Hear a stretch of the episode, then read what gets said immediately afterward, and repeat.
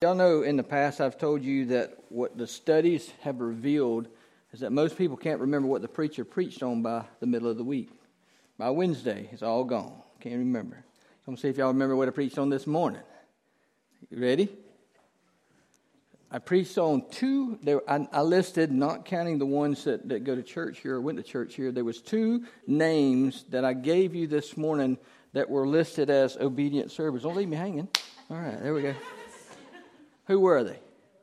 Philip. Philip. Who was the other one? Who was it that led D.L. Moody to the Lord? Kimball, Edward Kimball. And so people say, well, D.L. Moody led a lot of people to the Lord. Well, who was important was Edward Kimball because he led D.L. Moody to the Lord. So that was, a, that was a, a, something real important. So you'll remember that. One obedient servant is what we talked about this morning. So let's talk about some things this evening. So you wonder why God, why he chose to enter Jesus into this world in a, in a manger, in a stable, in a barn, you know, whatever it looked like. You, you ever thought about that? Why did God seem to think that that's where Jesus needed to arrive into this world? I mean, just a general delivery. I mean, that most people were delivering their children at their homes, right? I mean, what was what was it different about? Why did God seem to think this needs to be a different idea, a different way that that the Messiah is going to enter this world? That's what the nativity is all about.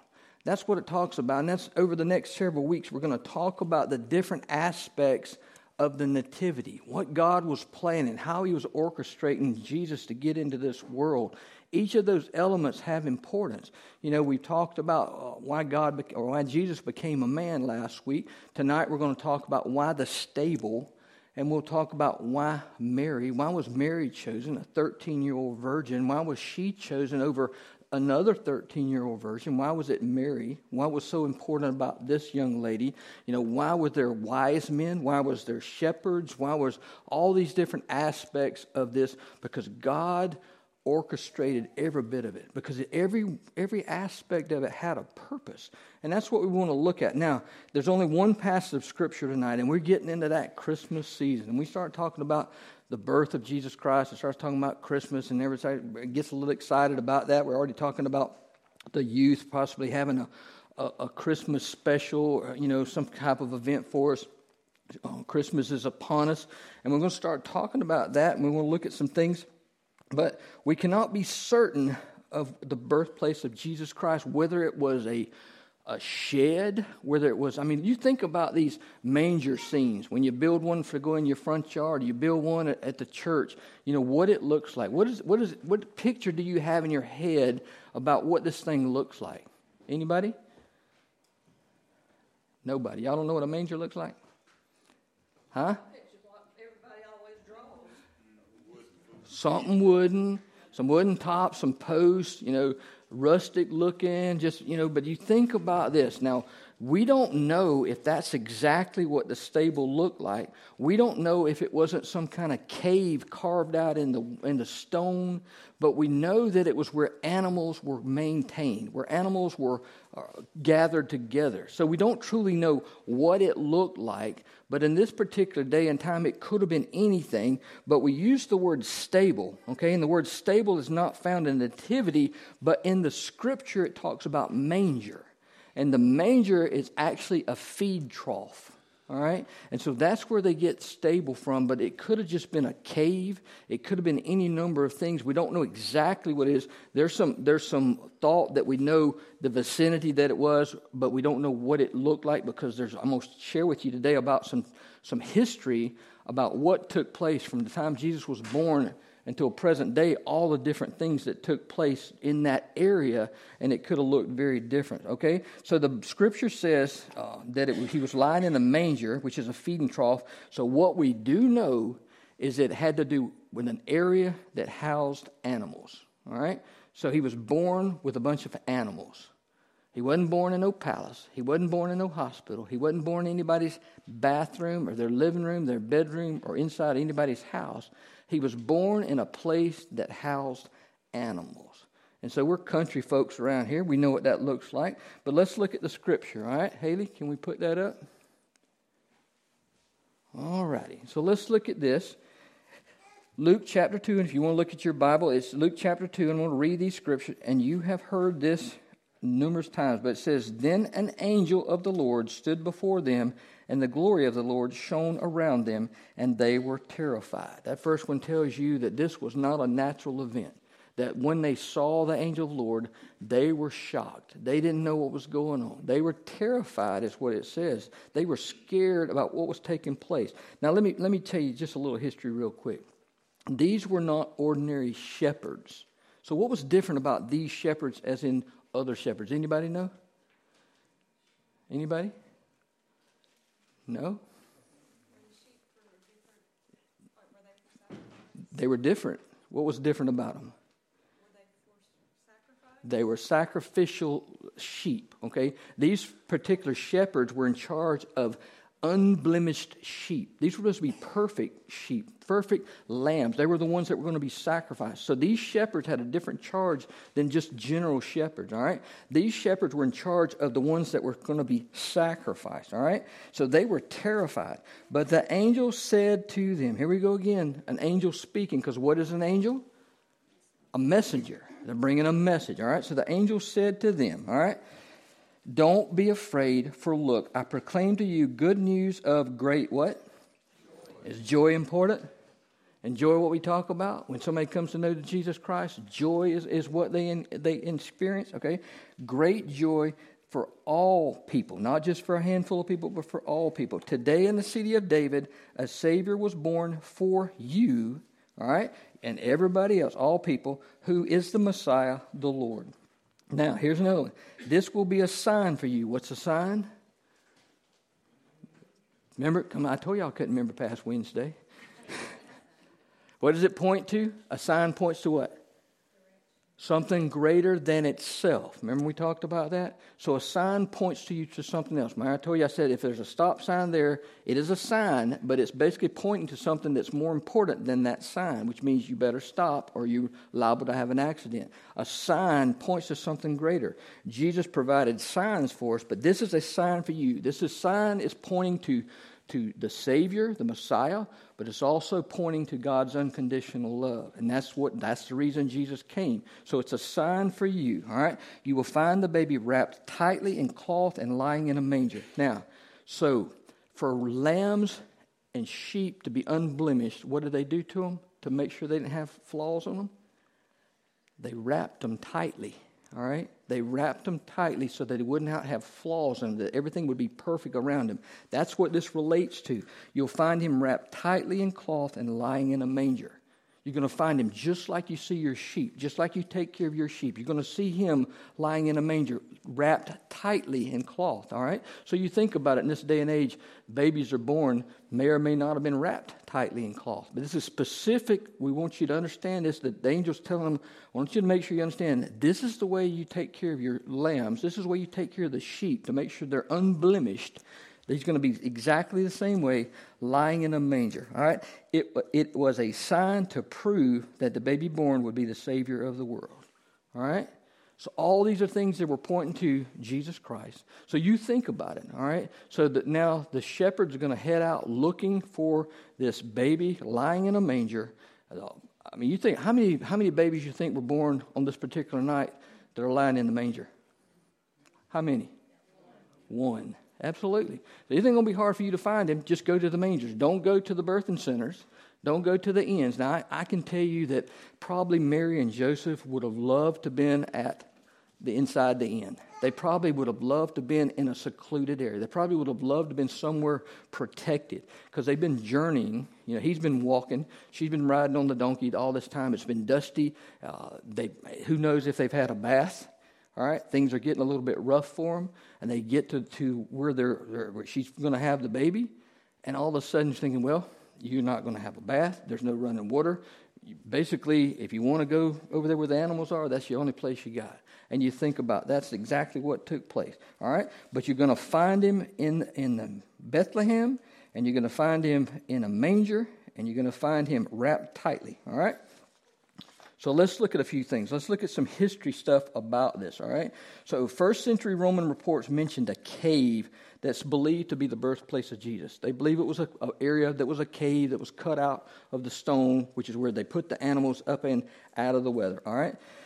And certainly animals were sheltered in the caves, all right? But wouldn't it, here's a little thing to think about. Now, this is strictly speculation, but when you think about shepherds, and you think about the Savior of the world who's going to be born, who's going to be the Good Shepherd, and you think about all the things about Shepherd, wouldn't it be interesting to know that perhaps this is the same cave that David had rested his animals in years ago? Maybe it was the same cave, and this is all speculation, but you can't check me on it because you can't prove that it's not, right?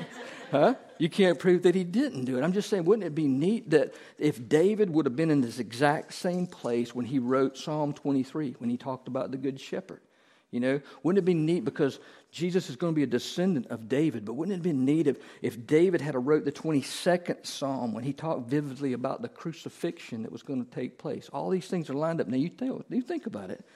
God orchestrated all this to take place. God could have orchestrated all that to take place as well, and He did, but it could be the exact same location as, as when, when Jesus is born, all right? What we can be certain about is that Jesus, which was David's descendant, was born nearby in some unspecified area that these shepherds were at, where they was keeping their sheep, and all that comes together, and we, we call it the Nativity and when we look at the Nativity, it makes for, for great Christmas cards. When we see the angel and we see the, the stable and we see this, this light that's shining behind it, this big star bright down, and we see all these shepherds standing around, and it's, it's all pretty Christmas card, right? It looks good. Well, how many of y'all have ever been to a barn? Huh? A barn. B A R N. Barn. That spelled right? I'm not an English major. All right, let's go even further. Barns that have animals in them. Huh? You got good smell, right? Oh, Lord. Yep. It is not, is it? You've been to a barn. I'm going to get a little closer into that. Let's just think about that. All right. All right. It makes a fine picture, though, but anyhow. All right. Last time you went to a barn and visited a barn, the smell is anything but holy. Would you not agree? It's not a holy smell. This could be a holy smell. Huh? It smells good. These lilies, this lily, right? Is that real or is they sprayed something on it? It smells good, but that's not what a barn smells like, is it? Huh? It's anything but a great smell. Hay makes us sneeze. There's insects everywhere. All right? And let me share something with you. I was younger in my life. We lived on a farm. All right, it's actually the same place that Patty and I stay now, but um, cows, hogs, chickens, and turkeys. Those were the things we had. Each one of those puts off a byproduct that's not very pleasant. You can get them all together. They're all different, different, distinct odors, but they're they're tough. My grandfather had a sense of humor, just like probably Myron or some of Myron's people, and he said, "What, what does he say that smells like? Money." What kind of nut says that? that smells like money. My granddad said, That smells like money. I said, No. you you got it. Your sinuses are jacked up or something. There's, there's no way that smells like money. Holy cow. I tell him, I said, that smells like dirty animals and manure. Sweaty, dirty, wet. I mean, all right, let me just say, you love your dogs, but when they get wet from being outside, what do they smell like, Brother Wesley? They need a bath. Well, these animals didn't take no baths back in this time, all right? So let's just think about it. I'm quite sure that Mary and Joseph would, would have preferred to have been somewhere other than this place, but this is where they were at. This is what they were dealing with, all right? All right, so you think about what's taking place in, in, uh, in Bethlehem, it's working alive with people. There's people everywhere going, coming and going. There's nowhere to stay. There's no privacy. There's no protection. There's, you know, you're going to have a baby. You're going to have it in there with the animals. And who knows who else is going to be coming by. All right? So it's a, just get the picture of what's taking place here. All right? So the Son of God came to this earth uh, not with worldly leaders, not in the palace. He was not in a shrine, but he came to this world in a stable, in a manger. All right, that's what we're going to talk about. Now I'm going to give you just a, a history lesson on this particular event, this particular stable, uh, what it looks like from Jesus from, from, from then all the way up until uh, current time. All right, so let's think about this. The Roman Emperor Hadrian would later try to send a message of intimidation by covering its holiness with an insulting pagan shrine, but he missed the message that had already been sent. All right? He missed the message that Jesus had come to die for in the first place. He missed the message of the reason that Jesus came because he tried to cover it up. Now let's think about this. When you think about when I'm going to tell you all about what takes place here, you got to understand when man creates something, it can be torn down. When man creates something, it can be burnt down. But when God creates it, where He puts it, it cannot be destroyed. All right? There's a distinct difference in, in this. All right? Jesus had forever covered all of our anger, all of our sin, all of our pride with what? What did He bring us? Unconditional love. He brought love. He brought forgiveness. That's why he came. So no matter what people try to do, how they try to destroy or do away with it, Jesus has already covered every bit of it. Now we go back to Hadrian. He came for Hadrian. He came for Mary. He came for Joseph. He came for the shepherds. He came for the wise man. He came for those people who drove the spikes in his hands. And honestly, they went in his wrist. You think about that? All right? They went here because this is the word that held the weight. We call it the hands, but they stake, they stake people up through their wrists and through their feet. All right? But he, Jesus Christ came for them. He said that on the cross. Man, he said that when they were nailing him to the cross. God, uh, Father, forgive them because they don't know what they're doing. All right? He came for each of us. All right? The power of his love would melt away and insult uh, any insult that they tried to cover it with. The emperor's scouts, and we're going back to Hadrian, the emperor's scouts told about this cave that they thought was the birthplace of Jesus. They also told him about the legend of Jesus. They also told him that, that in the past, that Jesus was crucified as a criminal that he was not just a regular person, that they, he was born here, but they, the, his followers worshiped him, and he was crucified as a criminal, and yet his his uh, followers still exalted him, still lifted him up, still praised his name. All right? And so he tried to cover it up. Hadrian's men located this cave and erected a temple. They dedicated it to Jupiter and Venus. All right? Now, here's some things that happened. Over 200 years later, the Emperor Constantine visited this site himself. He pulled down the remains of the construction that was built earlier and built a Christian church in its place. This is a transition that's taken place. Years later, the Persians knocked down Constantine's church. Christians rebuilt it. Man tears it down, man can rebuild it. All right, so Christians rebuilt it. Then came the Turks to knock it down again. Then rose the Church of the Nativity, which stands today. It doesn't matter what happens. All right, let's look a little bit further as, as recent as 2002, armed Palestinian militants broke into this, occupied this church for 39 days, held it hostage. Israeli snipers killed seven militants and wounded more than 40 others, and then a destructive fire was set to the place where we believe that the Holy Child would have been born. That sound like a lot? Did y'all know all that? And I just shared it with you. Hmm? That's just a just a refresher. Hmm? all right, I'm almost done. Hey with me, all right? All right, site of nativity was a center of blood and strife. Even peace in the great uh, chapel in Bethlehem was a far cry from the humble stable where God was born through Jesus Christ. All right, He came to bring peace to the world and to reconcile His children with love, not to launch any new struggles between us, which is what always seems to take place. All right, this very site has become a case in point demonstrated why we needed Jesus in the first place. All right? So, unass- unassuming was the birthplace that we cannot be certain of its whereabouts, but we do know what's more important. All right? The site of the present church has been pointed out since the first century, so there's no reason to give it credit. You do not. Yet, do we really need to know? This is something important. Do we really need to know where Jesus was born? No, we really don't need to know. What do we need to know about it? That he was born. That's right.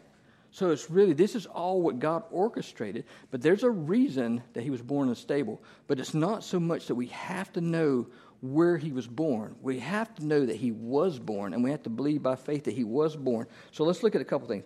Why the stable then? So, why was it a stable? And So, here's the, the answer Christ chose a stable in order to identify with the least of these. That's what he says, right? If you've done this for the least of these, you've done it for me. He identifies with the least of us, with the poor and the vulnerable. He demanded none of the world's comforts and protections. When he came into this world, he did not demand the comfort and the protections that are warranted to the king, that are warranted to the king of kings. That's not what he demanded. He was a humble servant. He was born into poverty. His family was most likely uh, poverty the whole time through. We talked about that last week. Most likely they, they worked just to get from one week to the next. You know, the father was a carpenter, and most likely that was the provider in the family, but yet God was orchestrating the whole thing. Jesus never lacked for anything, but yet, but yet he walked through and came in the humbleness of a meek baby in a stable. All right? Jesus came exposed from the first moment to all the dangers that the world had to offer, and so he remained until they led him to the cross. Never uh, never worked away from anything. So let's look at 2 Corinthians chapter 8 verse 9, just one verse. This is the apostle Paul writing this. He says, "For you know the grace of our Lord Jesus Christ, though he was rich, for your sake he became poor, and that by his poverty you might become rich." So there's a reason Jesus came, and he came for the purpose he he went from rich to poor. He went from heaven to this earth for what reason? So that we could what? go from earth to heaven so that we could go from poor to rich. Because when we get into heaven, we'll be rich. And I'm not talking monetary rich. I'm talking about the blessings that God has, has waiting for us. All right? We're going to be rich from those things. Jesus chose the least so that we might have the most, and he entered by the stable so that we could live in a palace. And that's exactly what happened. What do you think about that? Is that good? Actually, you take a bunch of notes. Hmm. All right, that's all I got for that. Any